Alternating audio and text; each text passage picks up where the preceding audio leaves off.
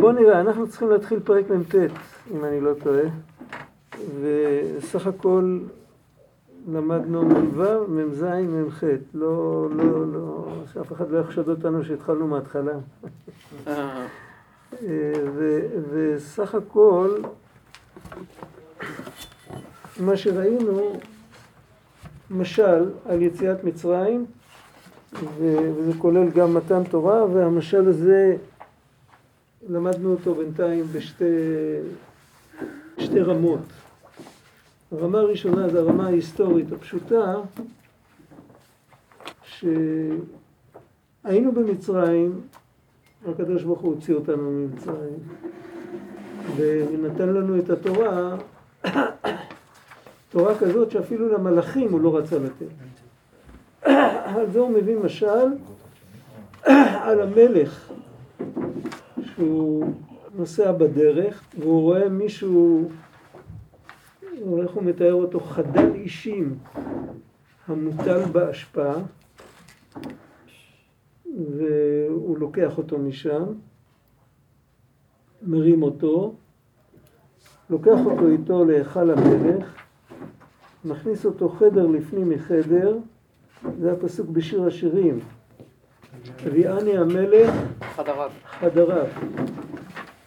חדר זה ראשי תיבות חסד, דין, רחמים, זה כולל את כל התורה כולה, מצוות עשה, מצוות לא תעשה, התפילות, הלימוד.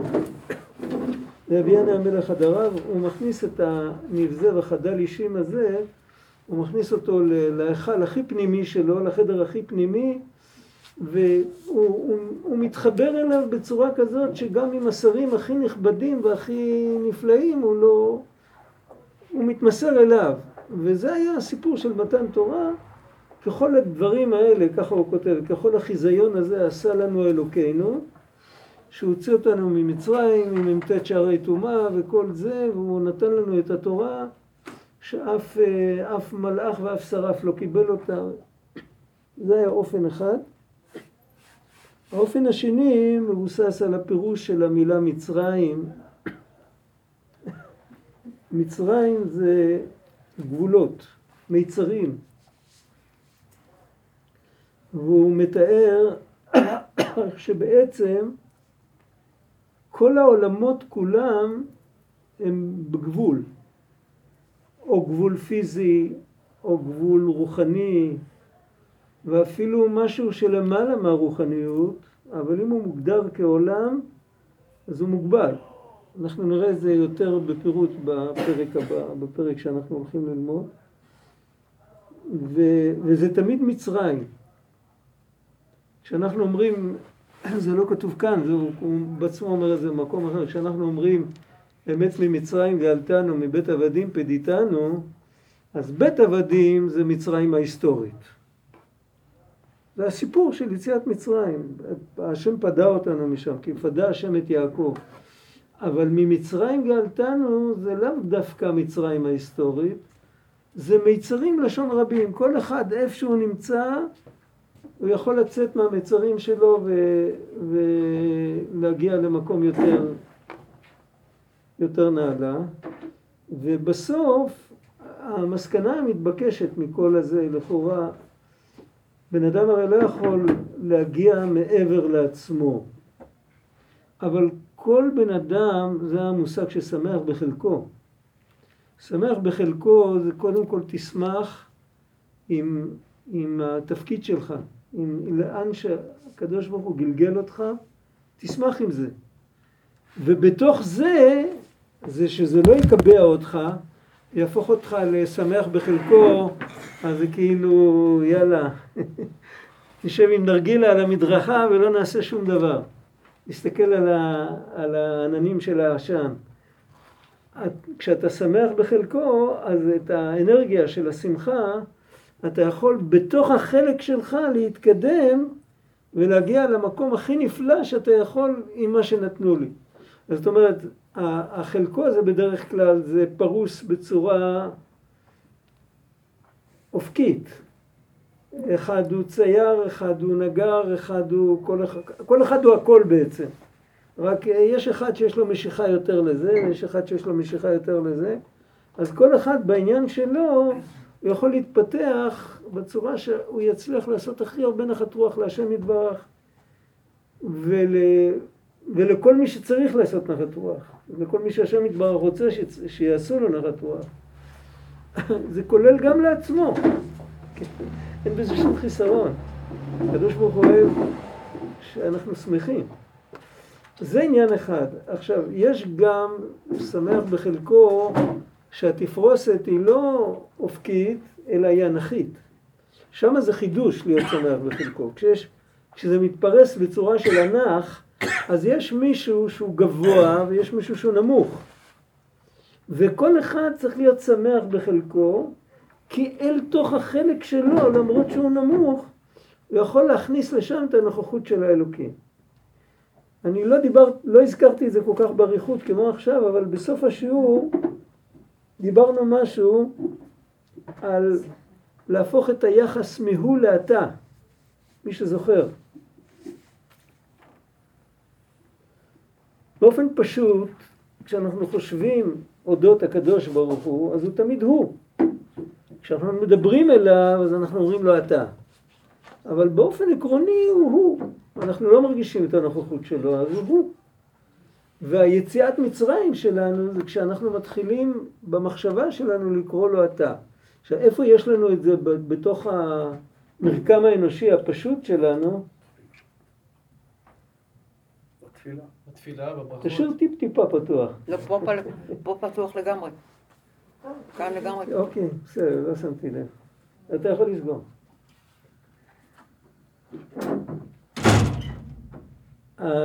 איפה אנחנו רואים את זה? אנחנו רואים את זה כשאנשים מאוד קשורים אחד לשני.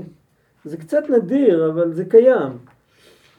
יש לפעמים בן אדם שאני כל כך קשור איתו, שכשאני חושב אודותיו, אז המלל שעובר לי במוח, זה לא בסגנון של הוא, אלא זה בסגנון של כאילו אני מדבר איתו. למרות שהוא כרגע לא פה בכלל. וזה לא שאני עושה לו טלפתיה או משהו כזה, בלי קשר. אני פשוט לא מסוגל לחשוב הוא, כי הוא כל כך קרוב אליי. לפעמים זה הדדי, לפעמים זה רק חד צדדי. בדרך כלל אם זה חד צדדי זה יוצר בעיות. אבל על כל פנים יש מציאות כזאת. זאת אומרת, ואני קרבת אלוקים לי טוב, שאומר דוד המלך, קרבת אלוקים אמיתית, זה שהוא תמיד נוכח והוא תמיד אתה, הוא אף פעם לא הוא. יכול להיות מדרגות יותר גבוהות, יש משהו בליקוטי מהר"ן בתורה נ"ה, אולי נזכיר את זה פעם, אבל בינתיים, שם הוא מדבר על העניין הזה, שם הוא מדבר בתך, הוא מדבר על יהודי שמתפלל, שיהיה עם כל הסובבים אותו, הוא צריך להיות אני הוא, ועם האלוקים שאליו הוא מתפלל, הוא צריך להיות אני אתה. ואני אתה צריך להיות כל כך גדול, שהוא לא ישים לב לכל כאילו עכשיו הוא... אז הוא מביא שם דבר נפלא, הוא כותב משל הפוך. כותב משל שאדם עומד כבר בהיכל המלך, ומישהו בא, הוא עומד ומדבר אל המלך, ומישהו באמצע הדיבור שלו עם המלך, מישהו בא מהצד, ושופך את כל חמתו על הבן אדם שעומד ומדבר עם המלך. ואז מה שעולה לבן אדם בראש, זה שבעצם הבן אדם הזה לא בא בשבילי, הוא בא לשבח את המלך. איזה שבח הוא אומר למלך?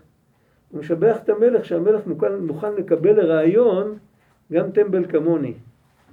אחרי כל מה שעשיתי ואחרי כל הזה, בכל אופן מקבלים אותי ונותנים לי לפתוח את הפה ומדברים. אחרת אי אפשר להסביר את הסיטואציה, ככה הוא כותב. מה הוא פונה אליי, כשהמלך נמצא ומקשיב לי, הוא פתאום מתערב ופונה אליי, זה לא ייתכן. זה לא יכול להיות. לא יכול להיות בכלל שהוא מתכוון אליי אם אתה שהמלך נמצא.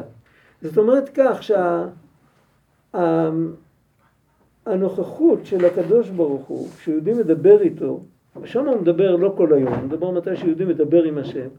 הנוכחות היא כל כך גדולה שכל היתר מחביר. ואם הוא בכל אופן מופיע בתודעה באיזשהו אופן, נגיד שעולה איזו מחשבה הפוכה או משהו כזה, אז הוא מיד קולט שזה חלק מהעניין, זה לא בא ל... זה כאילו משתלב יפה עם כל המכלול. בגלל מה? בגלל שהוא לגמרי עם השם. הבן אדם הזה הוא יצא מהגל השפעה שלו. הגל השפעה שלו זה יכול להיות גל השפעה מאוד נחמד. גל השפעה לא צריך להיות דווקא הרימה לא סימפטית כזאת. יכול להיות כל מיני דברים אחרים, אבל ברגע שהוא יוצא מהמרכזיות שלו, הוא רואה במרכז את הקדוש ברוך הוא, וכל רגע שאנחנו מרגישים את הקדוש ברוך הוא כאתה ולא כהוא, באותו רגע יצאנו ממצרים וקיבלנו את התורה. רגע אחד אחרי זה עובר, אז נשאר לנו זכר ליציאת מצרים. אם בן אדם מגיע לזה באופן קבוע, זה מה שכתוב, קרבה אל נפשי גאלה. אם בן אדם מגיע באופן קבוע שהוא אני אתה עם הקדוש ברוך הוא,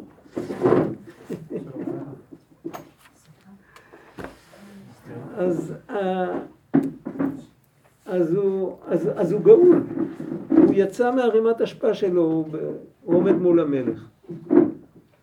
זה פחות או יותר, לא היה זמן כבר, זה היה סוף השיעור, זה מה שהתכוונתי לומר שבוע שעבר בסוף.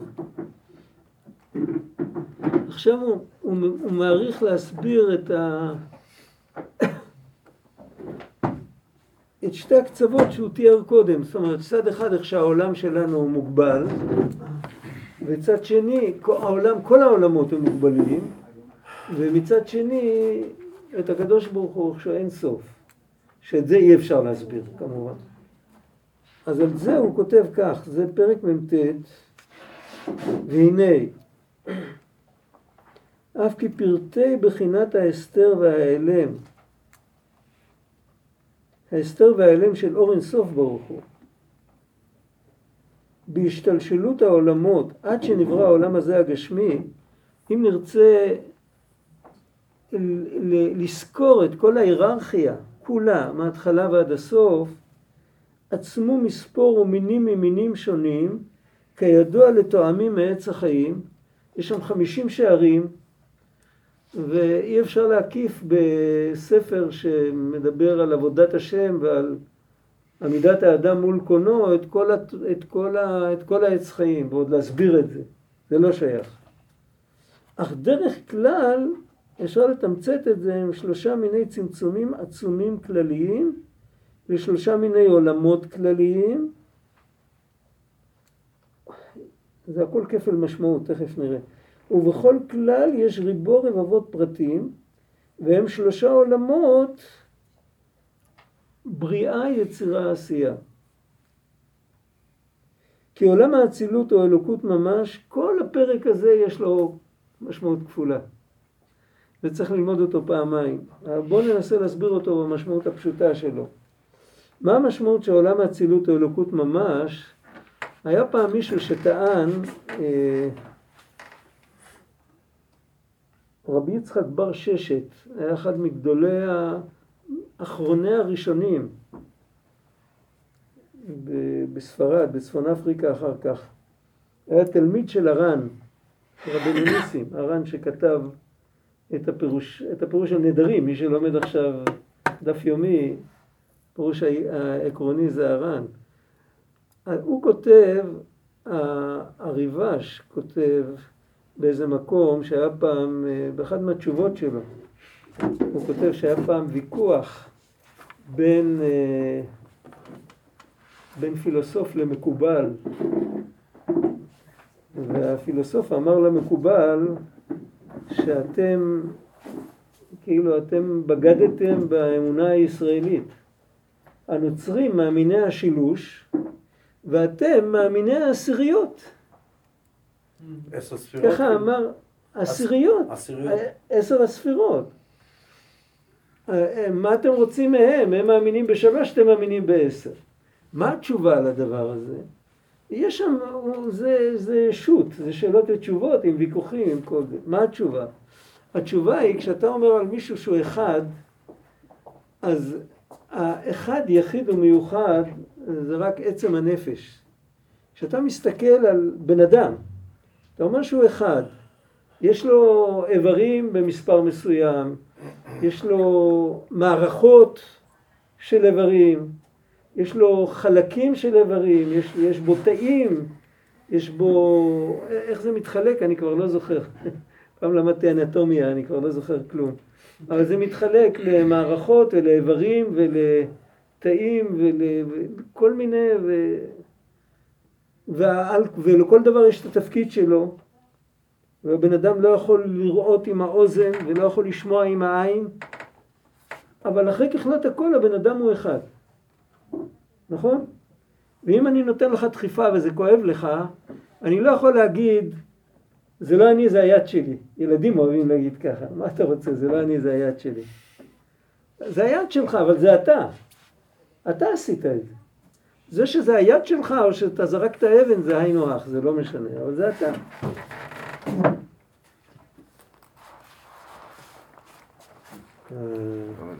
פתרת מהמשקל.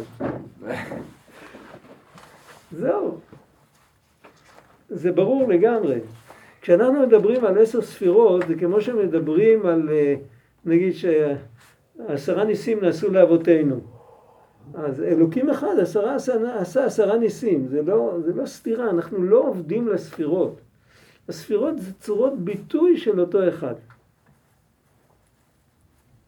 ולכן זה נקרא, מצד אחד זה נקרא עולם, כי בכל אופן מדברים שם על צורת ביטוי בלבד. זה לא האלוקים בעצמו, אבל זה אלוקות. זה ברור? ובגלל שזה אלוקות, אז שייך לומר, עולם האצילות או אלוקות ממש, אין שם, בקיצור, אף אחד לא יכול לומר שם אני. 10 הספירות, הכתר, החוכמה, הבינה, החסד, אף אחד לא יכול להגיד אני. כמו שאף אחד מהאצבעות שלנו, או מהאיברים שלנו, לא יכול לבוא ולהגיד אני. מי שאומר אני זה הבן אדם, שהאיברים שלו מגלים אותו. הם מגלים אותו דרך צמצום, דרך... יכול להיות שבלי האיברים היינו מתגלים יותר גדול. דרך האיברים אנחנו מתגלים ברמה הפיזית. הקדוש ברוך הוא רוצה להתגלות בתוך העולמות, אז הוא מתגלה בצורה מוגבלת, אבל זה הוא. אין שם תודעה אחרת. אבל כשמדובר על העולמות שלמטה, העולם הבריאה, העולם היצירה והעולם העשייה, שם כבר מדובר על ישויות, על מלאכים. מלאך יכול להגיד אני. יש פסוקים כאלה בתנ"ך, בספר דניאל, שמלאך מדבר, אני, הוא, כאילו, הוא כן עשה, אני לא עשיתי, או להפך. הוא מדבר על עצמו. זה אין בעולם האצילות, אין דבר כזה. אז לכן הוא קורא, הוא כותב, עולם האצילות או אלוקות ממש. וכדי לברוא עולם הבריאה, שהם נשמות ומהלכים עליונים, אשר עבודתם להשם בבחינת חוכמה, בינה, דעת, המתלבשים בהם, עולם הבריאה זה עולם השכל, אבל הם בכל אופן, הם מרגישים את עצמם קיימים. הם כל כך דבוקים בהשם, שהם יותר מפסיקים להרגיש שהם קיימים, אבל התחושה הבסיסית שלהם, הפונדמנט, המובן מאליו, שהם קיימים. מתוך ההתלהבות, אז אנחנו אומרים שהם נשרפים. המלאכים של עולם הבריאה הם אלה שנקראים בספר ישעיהו שרפים. זה מראה על גודל ההתלהבות שלהם. אבל בעיקרון הם קיימים. כלומר, בן אדם מתלהב אז הוא שוכח את עצמו. אבל אחרי שההתלהבות עוברת, הוא נשאר, אולי הוא נשאר אחרת, אבל הוא נשאר.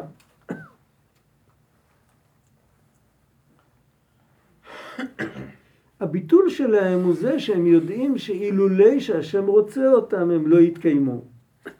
אבל אם הוא כן רוצה אותם אז הם קיימים. זה ברור. איתו ביחד הם...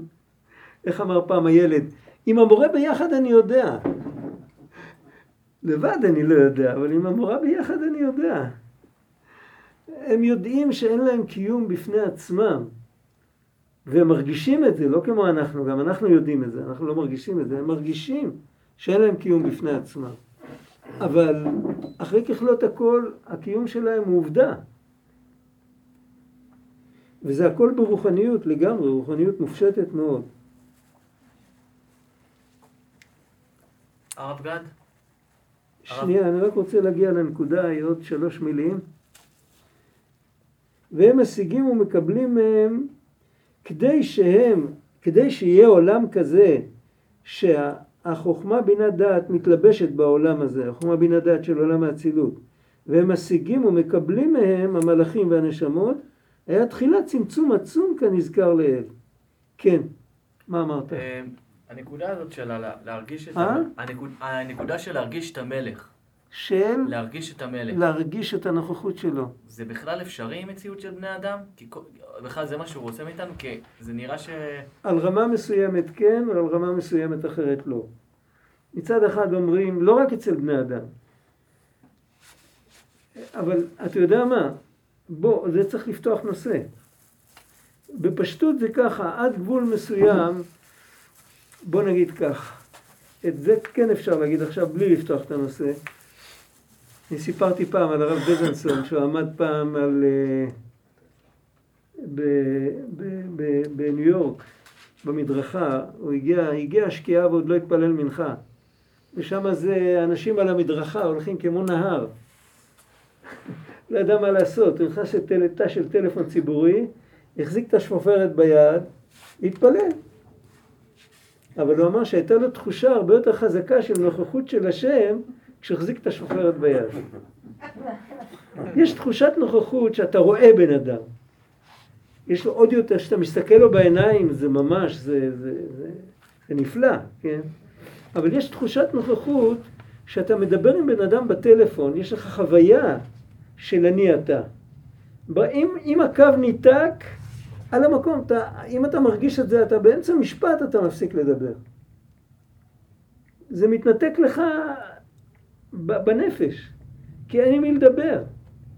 זאת אומרת, אתה מרגיש כל כך חזק את הנוכחות. היה לי פעם סיפור עם חבר, לא הכרתי אותו, היה איזה יהודי, הוא גר בגליל, כל יום שישי, ב-12 היה מתקשר אליי, מדסקס עד 12:30 וסוגר. אחרי כמה שנים הוא עבר לגור בגוש עציון, לא אצלנו, ביישוב אחר. יום אחד הוא מגיע, הוא אומר לי, הנודניק הזה זה אני, אנחנו עכשיו גרים כאן, עכשיו נוכל להיפגש. אני הסתכלתי על הפעם ראשונה שראיתי אותו, אבל הרגשתי כמו חבר ותיק. כן, אני יודע בדיוק מה קורה איתו, והוא יודע בדיוק מה קורה איתי, ומה זה, והכל. זה לא הפריע, זה שפעם ראשונה אנחנו מזהים איך הפרצופים נראים. ואותו דבר היה בזמן הקדום, היה שאלה בפוסקים, אם מותר לברך שחיינו, הרי מותר לברך שחיינו על חבר שלא ראו אותו הרבה זמן. אבל זאת אומרת, קודם כל היית כבר מיודד איתו, הוא נסע, והוא חזר, אתה מברך שחיינו.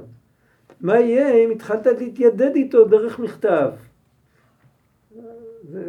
השאלות האלה הן לפני המצלמה, לא רק לפני הטלפון. אז עכשיו אתה פוגש אותו, מתברר לך שזה אותו אחד שאתה כבר 10 שנים מתכתב איתו. אתה יכול לברך שחיינו או לא? זאת אומרת, יש רמה של חוויית נוכחות, שאני כותב לך, אני מרגיש את הנוכחות שלך. אני מדבר איתך בטלפון, אפילו בחיים לא ראיתי אותך, אני מרגיש את הנוכחות שלך. רמות כאלה של תחושת נוכחות יכול להיות. רמות כאלה כמו ראייה, או כמו להסתכל בעיניים, זה יותר רחוק. ויש איזו סיבה, ובוא נניח לזה כרגע. זה לא בגלל שזה יותר גבוה, יש איזו סיבה, צריך להסביר את זה. אבל אני לא רוצה לשבור את הרצף. מה? יש ערך לתפילה, יש הרי, לפעמים יש גילוי של החוויה הזאת, ולפעמים היא נעלמת, החוויה הזאת. כשהיא נעלמת אפשר להתפלל שהיא תתגלה, ויש ערך לתפילה הזאת. Okay. יש ערך לתפילות שגם בתפילה נותנים לך צ'אנס, חלק מהתפילה אתה גם קורא לו הוא. מפרגנים לך. Okay. אז ודאי שיש לזה ערך. עדיף הוא מה שכלום. עדיף אתה מאשר הוא. מי שכבר בחוויה הזאת הוא אוטומטית מפרש את המילה הוא, כמו שאומרים למישהו כבודו, שזה לא באמת הוא, שהוא לא רואים אותו. אז כל אחד צריך להתפלל איכשהו, מה שמתאים לו באמת. יש עניין להשתוקק לדבר הזה? יש עניין להשתוקק לחוויה של האתה? יש עניין להשתוקק, אבל לא להפוך את זה להתניה. שכל זמן שלא מגיעים לזה, הסימן שכל העבודה שלי לא שווה. זה מחשבה שבאה מהצד השני, מהצד ההפוך. זה מחשבה של ייאוש. כתוב זה השם קיווינו לו, כתוב זה השם קיווינו לו. נכון. אז גם איזה בחינה שלהם. אתה מקווה, כרגע הוא לא. אתה לא אומר קיווינו לך, אבל כי מעולם קיווינו לך, את זה אתה אומר יותר פעמים, מה שזה השם קיווינו לו. אבל אתה מזהה אותו ישר שאתה רואה אותו, כי כשנראה אותו אנחנו ישר, הנה, כאילו, זה יהיה כאילו... אין איזה סוף, זה... יש מהבעל שם טוב את המשל של המדרגות הלולייניות, זוכרים? וזה מבנה עגול, בפנים יש אור, בחוץ אין אור, אבל יש חלון אחד פתוח שבצד אחד של המבנה יש אור. בחוץ למבנה יש מדרגות לולייניות, יכול להיות שיש גם בפנים, לאף אחד לא יודע. בחוץ למבנה יש מדרגות שמסתובבות, וכל פעם שהם בדרך, אז יש צד אחד הם עוברים, הבן אדם שעולה, צד אחד הוא עובר באור, אחרי זה הוא יותר קרוב לפתח, הפתח למעלה. אבל עדיין הוא בחושך, בגלל שהוא יותר קרוב הוא בחושך, כי הוא עולה, יש תמיד צד אחד, בזה הוא מסביר הרבה עניינים בקבלה, אבל שם טוב, כל תלמידיו מעתיקים את זה, הרבה עניינים בקבלה, למה לפעמים אומרים, זה השם קיווינו לו, ואומרים זה ואומרים לא. אם זה זה, אז זה גלוי לגמרי. אז צריך להגיד זה אתה, לא זה לא, זה הוא.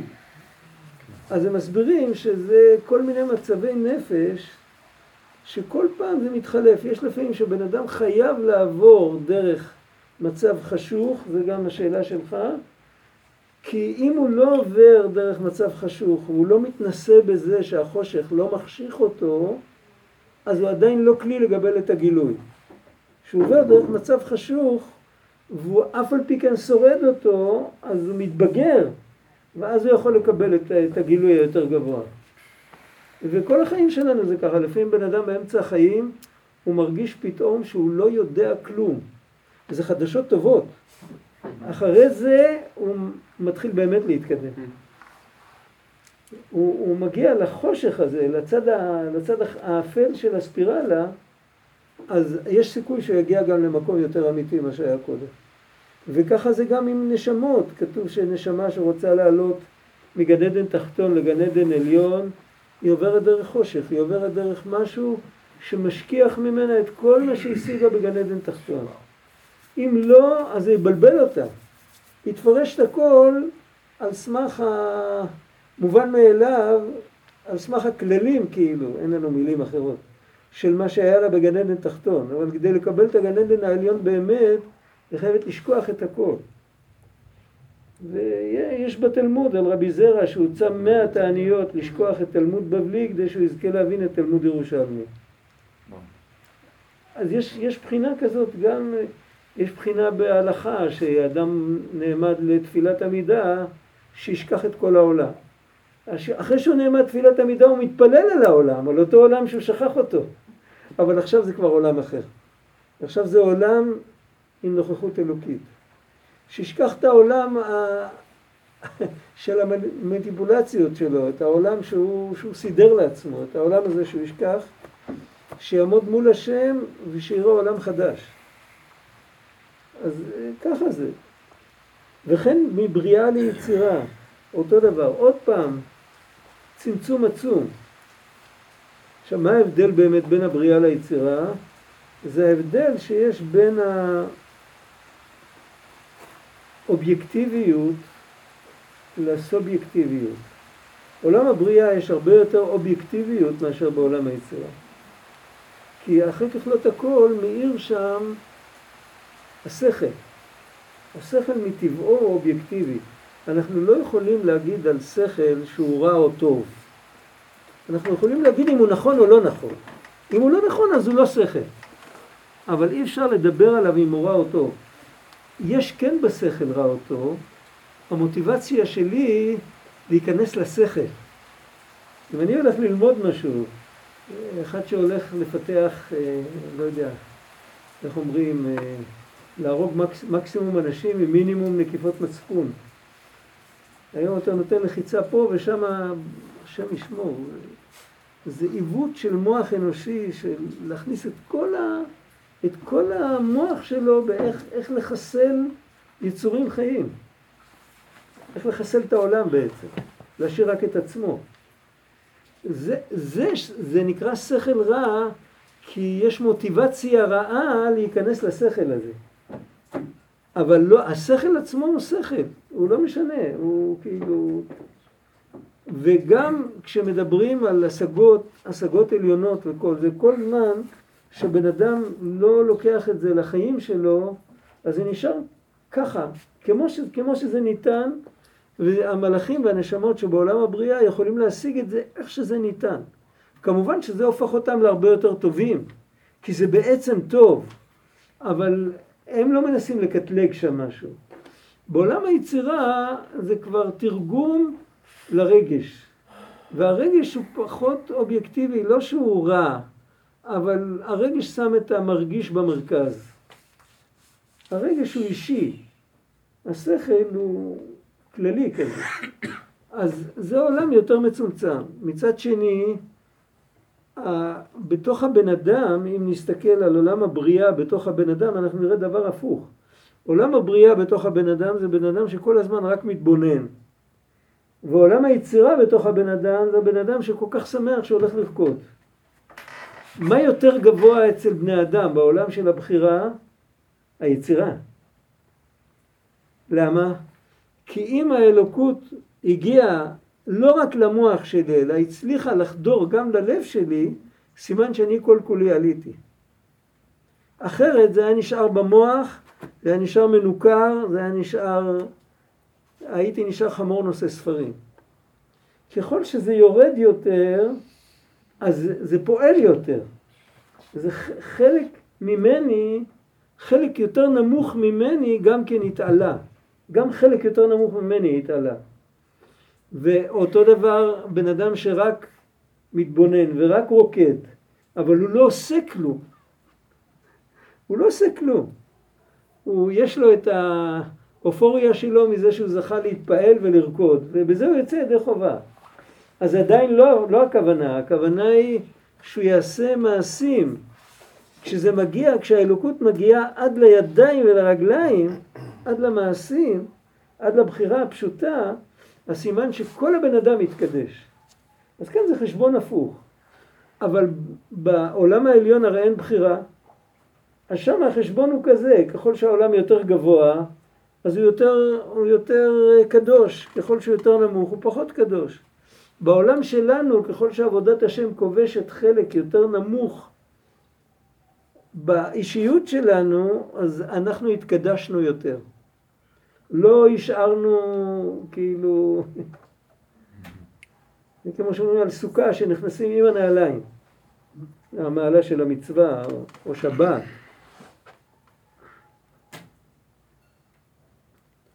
כי אור מעט מזער המתלבש בעולם הבריאה, אחרי ככלות הכל, כל השכל הזה זה אור מעט מזער, עדיין הוא בבחינת אין סוף לגבי עולם היצירה, ואי אפשר להתלבש בו אלא לידי צמצום והיעלם. וכן מיצירה לעשייה, והוא לא נכנס לזה פה, הוא רק כותב, הוא שולח אותנו למקום אחר, וכמו שנתבאר במקום אחר ביאור שלושה צמצומים אלו בעריכות, לקרב על שכלנו הדל. איפה זה המקום אחר הזה אני לא יודע, אבל זה באחד מהספרים שהוא חיבר. זה משהו מטרטר לי, ואני לא מצליח להעלות את זה על סף הזיכרון, אני לא יכול לתת את המראה מקום. עכשיו, מה תכלית כל הצמצומים? פה הכל מתהפך. מה שיותר למטה, זה יותר תכלית. זה יותר תכלית, אז יש מזה יותר נחת רוח להשם יתברך. תכלית כל הצמצומים הוא כדי לברוא גוף האדם החומרי, שהוא מתחת לכל הצמצומים, הוא מתחת לכל הצמצומים המנטליים, לא רק הצמצומים הרוחניים. הבן אדם החומרי נברא ככה, לא רק שהוא לא רוחני, אלא הוא גם מלא אגו, הוא מרכז העולם. אפשר לראות את הדוגמה שאנחנו תמיד במרכז והאופק הוא מסביב. אם תלך לאופק, אז האופק שהיה לך אתמול יהיה היום במרכז. אתה לא יכול להגיע לאופק, אתה תמיד במרכז. אז במנטליות שלנו אנחנו תמיד במרכז. ולצאת מהנקודה הזאת, זה בעצם תכלית הכוונה, זה לצאת עוד פעם, זה לצאת מהרמת ההשפעה ולהיכנס לאחד המלך. וביציאת מצרים הוציאו אותנו משם. מצרים זה היה שיא הנקודה הזאת של, איך אומרים, אני ואפסי עוד, כוחי ועוצם ידי, כל זה, לי יאורי ואני עשיתי, או ואני עשיתיני. זה כתוב על פרעה, זה התפיסת עולם של מצרים, והיהודי שיוצא ממצרים זה היהודי שפוסע פסיעה אמיתית, פנימה, ומאזין למה שיש לו בפנים, חלק אלוקה ממעל, ואז הוא מגיע למסקנה שהוא סך הכל חלק. זה החלק אלוקה, הוא חלק ממשהו ענק, ולפני שהוא נכנס פנימה והוא מקשיב, אז הוא תמיד המרכז, כולם מסתובבים מסביבו. תכלית כל הצמצומים הוא כדי לברוק גוף האדם החומרי, ולהקפיה לסתרה אחרא. סתרה אחרא כתוב כאן בראשי תיבות סמך א', זה בדיוק הגמטריה של המילה אני. אני זה סמך א', זה לא אני האמיתי, זה אני המזויף, זה האידיוט הקופץ בראש. ולהיות יתרון האור מן החושך, בהעלות האדם את נפשו האלוקית והחיונית ולבושיה, ולבושיה זה כל צורות הביטוי שלה, המחשבות, הדיבורים, כישרון המעשה, כל הדברים האלה, וכל כוחות הגוף כולן להעלות את השם להשם לבדו כנזכר לאל. הבן אדם לא יכול כל הזמן להעלות את כל כוחות הגוף להשם, אבל במוטיבציה הוא יכול לעשות את זה. יש נקודה אחת של מוטיבציה. הוא יכול לקבל מוטיבציה שכל מה שהוא עושה זה למען שמו יתברך, למען שמו באהבה. וזה אז התקפיה סתרא אחרא ומתגלה יתרון האור מן החושך. כי זה תכלית השתלשלות העולמות. וממילא יוצא ככה, זה לא שהעולמות זה ערימת ההשפעה, ולעלות מעבר לעולמות זה היכל המלך. הוא מתקן שלא נטעה ככה, אלא הפוך. כל העולמות כולם, יש בהם גם את היכל המלך וגם את ערימת ההשפעה, בכל עולם, גם בעולם שלנו. ולבן אדם יש בחירה במה לבחור. הוא יכול להישאר לשבת על אותו כיסא, תלוי במוטיבציה שלו, למה הוא יתיישב. אם הוא מתיישב לצורך עצמו, אז הוא על הרמת השפעה. גדולה, קטנה, לא משנה, אבל הוא לא יצא מעצמו. ואם הוא מתיישב, הוא ממשיך לשבת אפילו, אם הוא מתעורר באמצע שהוא כבר ישב, הוא ממשיך לשבת, הוא מתחיל לחשוב מאיפה אני בא, לאן אני הולך, מה העניין שלי. והוא אומר, מעתה אני מתפלל, אני מקווה, אני לא יודע. קשה מאוד להחליט דברים כאלה. אבל השאיפה שלי להיות בלתי להשם לבדו, לא מבחינה מעשית. זה לא אומר שאני מחר לא יוצא לעבודה בבוקר. מבחינת המוטיבציה, כל מה שאני אעשה יהיה מבוסס על נקודה אחת, לעשות נחת רוח ליוצרנו, לעשות רצון בורנו. לא רק התפילות. לפני התפילה זה נחמד מאוד להגיד את זה, אבל שזה יהיה ככה בחיים, שהחיים יהיו כאלה. זה עבודה, זה עבודה של 60, 70 שנה, 100 שנה, אני לא יודע. לפעמים זה עבודה של כמה גלגולים, אבל הוא נותן לנו כיוון ברור מה העבודה צריכה להיות. זה התכלית. עכשיו הוא אומר, והנה, פה מגיעה עוד מסקנה, שהיא מסקנה רגשית, בכל הסיפור. עכשיו, מה עם הפנים לפנים? עם זה הוא התחיל. אם בן אדם אוהב אותי, אז אני מתחיל לאהוב אותו. וזה קורה אוטומטית. הוא לא צריך לבוא ולהגיד לי באוזן, אני אוהב אותך. אם אתה מרגיש שמישהו אוהב אותך, אתה מתחיל לאהוב אותו. זה המציאות.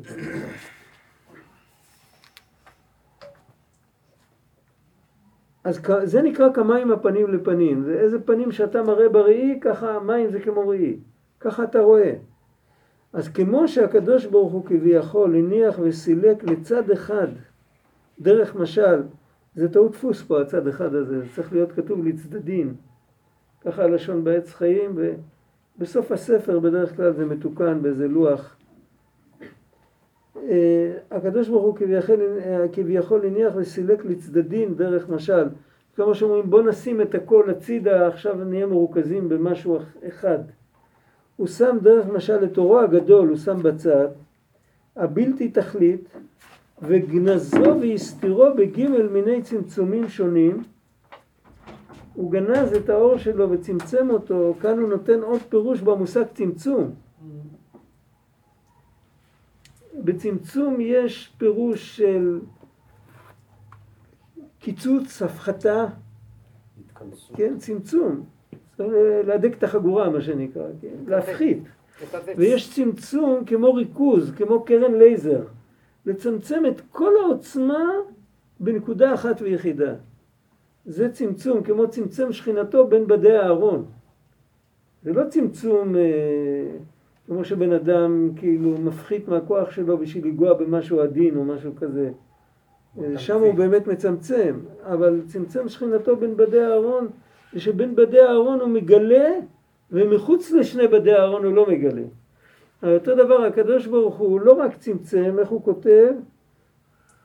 הוא צמצם וגנז והסתיר את האור הגדול, הוא הכניס את כל האור הגדול, הענקי, האינסופי, בתוך התורה, בתוך המצוות, בתוך ההנהגה של, שהוא דורש מאיתנו שכך נתנהג. או אפשר לומר, בתוך המוטיבציה שהוא דורש מאיתנו, שזאת תהיה המוטיבציה שלנו. אז זה הנקודה בעצם. שם אנחנו יכולים למצוא את הכל. את החל המלך, את חדר לפנים מחדר, את כל מה שהוא תיאר קודם, את כל הדברים שאנחנו בעצם לא יודעים לתאר, אנחנו יכולים למצוא בתוכנו, בתוך המוטיבציה שלנו. ועל זה אנחנו צריכים להודות. נתנו לנו את זה. כתוב בזוהר שהקדוש ברוך הוא אמר, אנוכי השם אלוקיך, אז הוא הכתים חותמת בתוך כל נשמה את ה-י' כ' ועל זה הזוהר אומר, אף על גב דאזי לאחה ולאחה, יש לך בחירה, אתה יכול ללכת לכאן ולכאן. החותמת הזאת נשארת בך. אתה יכול להכיר בה, אתה יכול להתכחש אליה, אבל תמיד אתה יכול לחזור ולהתחבר אליה. וזה מתנה שקיבלנו. המתנה הזאת צריך ללמוד להגיד תודה. זה מה שהוא מכוון אותנו. והכל בשביל אהבת האדם התחתון להעלותו להשם, כי אהבה דוחקת הבשר. יש משל בתלמוד, משל נפלא, שזוג, בעל ואישה אומרים, מתי שאהבנו אחד את השני, אז היה מספיק לנו מרחב, הבית שלנו יכל להיות צר ולא נוח, כמו צד של סכין. עם הצד האהבה או הצד הצער, זה לא נפקמינה גדולה, כמו צד של סכין. וכשאנחנו מסוכסכים, אז אפילו אם יהיה לנו ארמון, אם אני לא יודע כמה חדרים, זה המקום, אנחנו נרגיש שהמקום שיצר עלינו. ועל זה הגמרא אומרת, אהבה דוחקת את הבשר. יש את הבשר, זה ההתפשטות הפיזית שלנו, כאילו, המרחב שאנחנו צריכים. ברגע שאנחנו אוהבים, אז המרחב הוא מרחב משותף. אז זה לא הולך אחד על חשבון השני. ברגע שלא אוהבים, אז המרחב שלך תופס את המרחב שלי, והמרחב שלי תופס את המרחב שלך. הקדוש ברוך הוא, את כל המרחבים העצומים שלו, הוא שם כאילו בתוך האדם, הכל בשביל אהבת האדם התחתון. על אחת כמה וכמה, בחפלי חפליים לאין קץ, כי ראוי לאדם גם כן, ראוי, אי אפשר לצוות על זה. קודם כל הבן אדם צריך להבין שכך יאה לו וכך נאה לו, כך ראוי, לעזוב, להניח ולעזוב כל אשר לו מנפש ועד בשר, ולהפקיר הכל בשביל דבקה בו יתברך. מה המשמעות של להפקיר הכל בשביל דבקה בו יתברך? רבנו אמר שלא צריך להפקיר, לא צריך הפקר. הפקרות אין צריכים. זה קטע מורכב מאוד שם בשיחות הר"ן, צריך להסביר אותו נכון, זה ארוך, אני לא רוצה להיכנס לזה. אבל על כל פנים, המושג כאן של להפקיר הכל, זה לוותר על הבעלות. כל מה שקנה עבד, קנה רבו. בדרך כלל אנחנו נדרשים להיות בני חורין. לא נעים להיות עבד. אבל אם תשאלו עבד, עבד של, לא יודע, יש ביטוי עבדי שלמה, או כל מיני דברים, כעבד של מישהו שהוא באמת משהו ענק, ויבוא ויגידו לו, תשמע, אתה יוצא לחירות. אז יכול להיות שלא כל כך מהר ירצה. יגיד, ככה אני מישהו. אם יוציאו אותי לחירות, אני אהיה ממש כלום. אני העבד של המלך. עבד מלך, אומרים חז"ל, מלך. אז להיות עבדים של בני אדם זה לא מומלץ. כי לי בני ישראל עבדים ולא עבדים לעבדים. זה כולל לא רק עבדות רשמית, זה כולל כל פעם שהבן אדם, שהמוטיבציה שלי, מה שאני עושה, זה כדי לקבל משבצת בחברה או משהו כזה. זה יכול להיות גם טוב, לפעמים צריך לקחת בחשבון בני אדם. אני צריך להתנהג בצורה כזאת שלא תצער אנשים אחרים. כן, זה נכון, עד כאן זה נכון. אבל אם אני כבר לא מצער אנשים אחרים, ואני בכל אופן עושה מאמצים כדי למצוא חן ביניהם, באותו רגע אני נמכרתי לעבד. אני השתעבדתי. ועל זה נאמר, כי לי בני ישראל עבדים, ולא עבדים לעבדים. אנחנו צריכים לעמוד מול הקדוש ברוך הוא, לא להיות עבדים של אף אחד. לפרגן צריך לכולם, אבל להיות שייך, אנחנו שייכים רק לו. זה המושג של להפקיר, כי עבד, המשמעות האמיתית של עבד זה שאין לו רכוש. עבד זה לא אחד שעובד כל היום 16 שעות בשמש. היו מעט מאוד עבדים שעבדו ככה. המשמעות, ההבדל האמיתי בין עבד לסתם שכיר, שכיר יום, פועל שעובד, ההבדל האמיתי הוא בקניין. ההוא יש לו מעמד, יש לו אזרחות, יש לו רכוש. העבד אין לו רכוש. מה פירוש לוותר על הרכוש? הרכוש הוא שלנו, אסור לנו לזרוק את הכסף ברחוב, אחר כך לא יהיה לנו ממה להתקיים, אני צריך לקבץ נדבות. ואז כשנקבץ נדבות, נמכור את עצמנו לעבד. וזה עוד פעם, זה לא רצוי. המשמעות זה משמעות פנימית יותר, בן אדם צריך לדעת שכל מה שיש לו, הוא חתום על זה. חתמנו באפסנאות, חתמנו, אחד חתם על עוזי, אחד חתם על $1,000,000, לא משנה, כל אחד חותם על משהו. אנחנו חתומים על זה, זה לא באמת שלנו.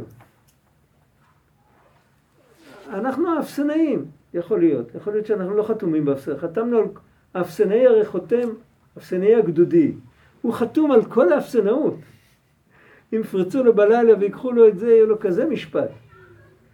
זה לא שלו, החיילים באים להתחנן אליו שייתן להם, אבל הוא יודע בעצמו, הוא יודע שזה לא שלו. אנחנו כאלה אפסנטורים כאלה, להפקיר את כל אשר יש לו, לשנות את ההסתכלות, להסתכל, יש סיפור, אני לא יודעת כמה סיפור מדויק, אבל הוא זכור לי מלפני המון שנים, שהיה פעם איזה צדיק, שהנכד שלו היה מאוד חולה, סיפרתי את זה פעם פה, יכול להיות שזה לא בדיוק, יש שם שתי גרסאות אולי, אני לא יודע, אבל הגרסה האחת הזאת, אפילו אם היא לא הייתה, אבל אפשר ללמוד ממנה משהו. הנכד שלו היה חולה, והוא התפלל בשבילו, והוא עברי, ואחרי שהוא עברי הוא מאוד מאוד בכה. אז מישהו שואל אותו מה העניין, אז הוא אומר לו, נוכחתי לדעת שעל הנכד שלי היה לי אכפת יותר מה שעל הנכד שלך. קודם לא ידעתי שזה ככה. על זה אני בוכה. זאת אומרת, הכל טוב, אבל הנקודה האמיתית צריכה להתגלות מתי שהקול של... בנים אתם להשם אלוקיכם. אין מיוחסים, אין כאלה ואין כאלה. זה מהחבר'ה שלי, זה מה... זה כאילו בן עירי, בן משפחתי, כל זה. זה מדרגה. אנחנו לא... בשביל זה הוא מקדים לזה את המילה ראוי. בגלל שזאת מדרגה מאוד גבוהה. אז הבן אדם צריך לדעת שראוי לו להיות במדרגה הזאת. אי אפשר לחייב אותו. אם זה היה חיוב, זה היה מופיע בקיצור שולחן ערוך. זה לא חיוב. אבל הבן אדם צריך להבין שמבחינה מוסרית, הקדוש ברוך הוא שם בצד את הכל רק בשביל להגיע לאדם. האדם צריך לשים בצד את הכל בשביל להתחבר לקדוש ברוך הוא. ועיקר הנקודה שם זה את המוטיבציה. אפילו אם בן אדם אמור להגדיל את הרכוש שלו, בוא נגיד. אבל צריך להיות לו בזה כוונה. יש לפעמים מצווה להגדיל רכוש למישהו. כתוב על הכהן גדול, שאם הציבור לא מכבד אותו בגלל שהוא עני מרוד, יכול להיות גם מציאות כזאת, כן, צריך להבין את זה. אז צריך לתת לו, אנשים צריכים לתת לו מתנות כדי שהוא יהיה במצב כלכלי יותר טוב, כי זה לא טוב שלא מכבדים את הכהן גדול. ולמרות שזה שטות שמבזים בן אדם בגלל שהוא עני מרוד. אבל היות שזה המציאות שככה קורה, אז צריך לתת לו כדי שהוא יצא מהמשבצת הזאת של העני מרוד. זה נקרא, שצריך לכבד אותו, כתוב בתלמוד, כתוב כבדהו משל אחיך, משל אחיך. הכהן הגדול מאחיו. אז אם לא מגדלים אותו, אז לפחות שיתנו לו משהו שהוא ייראה גדול. אם אנשים טיפשים לא מבינים את המעלה שלו בלי זה. זאת אומרת, שלפעמים צריך לתת למישהו ממון. אבל מה הכוונה של אלה שנותנים לאותו אחד ממון? הכוונה היא שעל ידי זה יהיה דיבוריו נשמעים, שיכבדו אותו, שיתנו ערך לדיבורים שלו. הרבה פעמים הקדוש ברוך הוא נותן למישהו הרבה ממון, והמטרה של הבן אדם הזה זה שיהיו דבריו נשמעים. בן אדם שהוא בתחתית החברה, אף אחד לא מקשיב לו. וואי, יש לו כסף, אז אנשים מקשיבים לו. אז הוא צריך לשמור על הכסף כדי שיקשיבו לו, ולהגיד לאנשים דברים אמיתיים. ולא חס ושלום להפוך את הכסף למטרה. זה נקרא שבן אדם, ואותו דבר כל מה שיש לבן אדם. כסף זה דוגמה בנאלית. כישרונות, יכולות, יכולת הסברה, יכולת השפעה. יש אנשים שנולדו עם כוח להשפיע על אנשים אחרים. אז הוא צריך לדעת שזה כוח שהפקידו אצלו, הוא צריך לנצל את זה למען שמו יתברך, לא כדי שהוא יהיה מפורסם או גדול או משהו כזה. זה להניח ולעזוב כל אשר לא, מנפש ועד בשר, ולהפקיר הכל בשביל לדבקה בו יתברך בדבקה חשיקה וחפצה, ולא יהיה שום מונע מבית ומחוץ, לא גוף ולא נפש, שהגוף לא יהפוך להיות המרכז. ברגע שהוא הופך להיות המרכז אז הוא המונע. יש מושג של תרבות הגוף. תרבות הגוף יש כל מיני אפשרויות. הוא שומר על הגוף שלו. הוא מתעמל, לא מזמן היה נפטר אחד מגדולי הרבנים בארץ, הוא נפטר בגיל 100 וכמה, הרב אוזנר, מישהו שמע עליו? הוא היה אחד מגדולי הפוסקים, היה יהודי יקר, אני זוכר אותו מקטנות, הוא היה רב של השכונה שלנו, הוא היה אצלנו בבית הרבה. הסבא שלי העביר לו את הרבנות, כשהוא נהיה חלש, הוא לא יכל לחיים בתפקיד. אז הוא היה אצלנו הרבה, למדתי בכיתה בבית ספר עם הילדים שלו, עם הילד שלו, עם זה שהיה בגילי. הבן אדם הזה היה ממש אחד מהבודדים בדור מבחינת העירת שמיים וההשגות שלו והזה. כל יום הוא היה איזה 20 דקות על השטיח, היה עושה התעמלות. עד השבוע, השבועיים לפני שהוא נפטר. כל יום. חוץ משבת. תרבות הגוף, מה היה תרבות הגוף שלו? שהגיע לזקנה, שלא יצטרך ללכת עם שתי מקלות, שלא יצטרכו לסחוב אותה על שני גלגלים, הוא היה הולך זקוף, גמיש, צעיר, אף פעם לא הזדקן. היה לו, הוא רצה לעבוד את השם עד זקנה ושיבה, בצורה טובה, אז הוא הקדיש לזה 20 דקות. יש כאלה שמקדישים את ה-20 דקות, כדי שהם יוכלו להראות אחר כך לחבר'ה מה הם יודעים לעשות, החבר'ה לא יודעים. אז זה אותו דבר עצמו, כאן יש בן אדם שהפקיר את עצמו למען שמו יתברך, הוא יוכל בזמן הזה לקרוא משהו מעניין, שבטח ריתק אותו יותר, אבל הוא הבין שזה מה שצריך לעשות כמו חייל. ויש פה מישהו שרוצה, הוא משקיע, אבל הוא משקיע בשביל משבצת חברתית, בשביל כבוד, בשביל פרסום, בשביל זה. דרך אגב, אנשים לא ידעו שהוא כל יום 20 דקות על השטיח. מי שהיה קרוב שם ידע, אבל אנשים לא ידעו, זה לא היה מפורסם. הוא לא עשה את זה בשביל שיגיד, וואי, איזה יופי. אף אחד לא ידע. זה הבשר, הגוף. ואותו דבר נפש. בן אדם מפתח כוחות, הוא מפתח כוחות נפשיים, הוא מפתח... בן אדם מתפתח הרי כל הזמן, וההתפתחות שלו היא באה בבחירה. זה לא בא לו לבד, עובדים קשה כדי להתפתח. המוטיבציה צריכה להיות, בזה אני אומר תודה להשם יתברך. ואותו דבר, ממון ואישה ובנים. אני זוכר, היה, בבני ברק, היה... מישהו שמע פה על הרבי מהם שינוב? בטח. כולם שמעו עליו. חמיב של הרבי מהם שינוב. שכן שלי. האדמור מלובלין קראו לו. הוא גר בבני ברק. הבן אדם מאוד מיוחד. לספר עליו אנחנו לא נגמור, נשב פה עד 12 בלילה. הכרתי אותו אישית. ואבא שלי, הידיד טוב שלו, הבן אדם משהו... הוא פעם תפס אותי, הוא לא רצה להגיד לי, הייתי כבר בחור בן 23 ועוד לא התחתנתי, הוא לא רצה להגיד לי, אז הוא סיפר לי כאילו על מישהו אחר, הוא אומר, תפסתי איזה בחור, הוא אמר לי בחור מישיבה ליטאית, ואני לא יודע, לא זוכר אם הייתי אז בישיבה או שהייתי אחרי צבא בדיוק, אני לא זוכר, כבר לא זוכר בדיוק את ה... הוא אומר לי, ואמרתי לו, עד מתי תסתובב ככה רווק? מה אכפת לך לתת מתנה לקדוש ברוך הוא עוד כמה יהודים נחמדים כמוך? לצורך זה אתה צריך להתחתן. אתה צריך אישה ואתה צריך בנים. תעמיד עוד, כמו שאומרים, תביא לקדוש ברוך הוא עוד כמה יהודים. מה אכפת לך? והוא מסתכל לי עמוק בעיניים, הוא בעצם מדבר אליי. באותו רגע נפל לי הסימון, מה כתוב כאן? כתוב כאן שלא יהיה שום מונע, לא ממון. בדרך כלל מסבירים ממון, חיסרון ממון. או אישה ובנים, זה אחד כזה שהוא על הקרשים, כי אין לו אישה ואין לו בנים. אבל כאן הוא נתן לי הבנה שבעצם מדברים על משהו אחר. מדובר על היסח דעת. הבן אדם עובד את השם, פתאום יש לו כסף, אז הכסף מסיח את דעתו, הוא הופך להיות המרכז, והאלוקים נשאר בפריפריה. הוא התחתן, אז אשתו במרכז, האלוקים בפריפריה. נולד לו ילד, אז הוא כל הזמן חושב על הילד. שתמיד האלוקים יישאר במרכז, והאישה והילד והממון, זה הכל יהיה כדי לעזור לך לעבוד את האלוקים יותר טוב. לא להפוך את המתנות שהשם נתן לך, ממתנה למונע.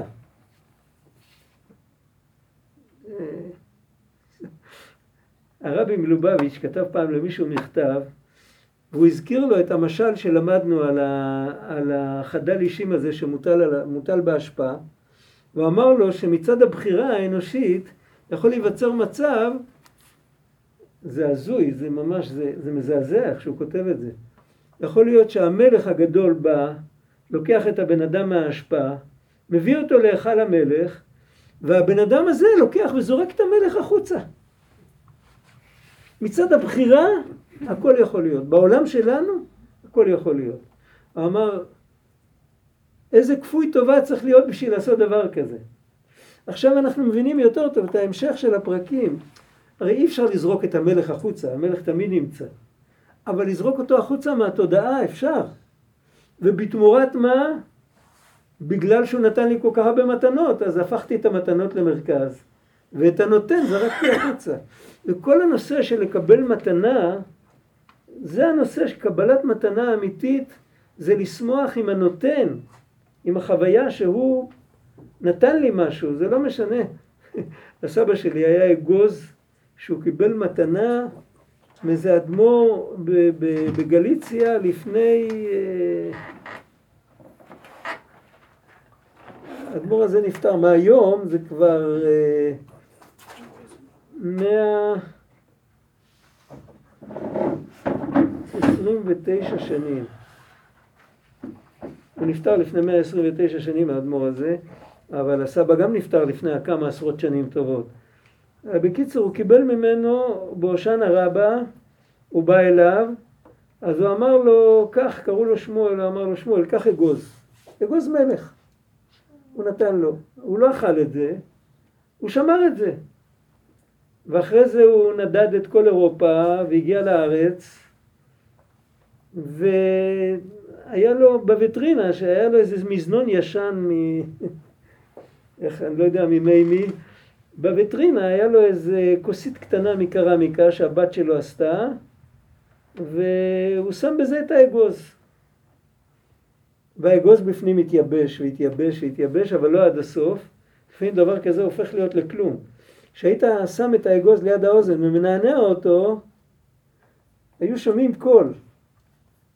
והאגוז הזה החזיק מעמד שם עד אחרי שהסבא נפטר. אחרי שהסבא נפטר, האגוז נעלם. הלך לאיבוד, לא היה מי שישמור עליו, לא היה מי שיתקשר איתו, אבל האגוז הזה, אגוז מלך באירופה, זה דבר שלא שווה פרוטה. זה גודל שם בשדרות, ברחובות. אתה מתכופף, אתה מרים אותו. מה הוא שמר? הוא שמר את המתנה של הצדיק שנתן לו את זה. הוא לא שמר את האגוז, האגוז לא עניין אותו. יהודי מקבל מתנה מהשם, הוא צריך לשמוח עם זה שהשם נתן לי את המתנה. הרב חרל"פ כותב את זה על לעבוד את השם שלא על מנת לקבל פרס. הוא אומר, איך אפשר? כל יהודי יודע שבקצה מחכה לו גן עדן על כל מצווה שהוא עשה. הוא נותן משל, שילד מקבל פרס בבית ספר. אחד שמח עם הפרס, הוא קיבל אופניים, יודע. השני שמח שכשאני אגיע הביתה עם הפרס, האבא ישמח שקיבלתי פרס. הוא אומר, יהודי, כששולחים אותו לגן עדן ולא לגיהנום, הוא צריך לשמוח שלהשם יתברך יש נחת רוח שעוד יהודי בגן עדן ולא בגיהנום. מזה הוא צריך לשמוח, לא מהגן עדן. זה נקרא שהוא מפקיר את כל אשר לו, אפילו הגן עדן לא הופך להיות אצלו למרכז. המרכז תמיד נשאר הנותן. אפילו אם בן אדם אומר, יש לי חיים של דבש, הדבש לא צריך להסתיר, כמו שהצרות והאיסורים לא צריכים להשכיח אותו, את הנוכחות של השם. אותו דבר עם ותתעדן בדשן נפשכם, גם לא צריך להסתיר, שלא יהיה בחינה של וישמן ישורון ויבעט חס ושלום. על כל פנים כך ראוי להיות. עכשיו זה עבודה, זה כל אחד מתחיל איך שהוא יכול עם הכמה דקות שלו, עם הכמה דקות דיבור, עם הכמה דקות מחשבה, עם... כל אחד עובד איך שהוא יודע, עם נגינה, עם ריקוד, כל אחד, אבל יהודי צריך להגיע לנקודה הזאת בסוף. צריך להגיע שתמיד תמיד במרכז יישאר השם יתברך. מה השעה? הגיע הזמן. את לא רוצה להגיד, סימן שמאוחר. כן, אבל אני בזווית הזאת. 7:05. 7:05. טוב, אנחנו נשאיר את זה פה. לפי זה הוא מסביר כמה קטעים בתפילה. תודה רבה. שרדת? הרצאה כזאת ארוכה.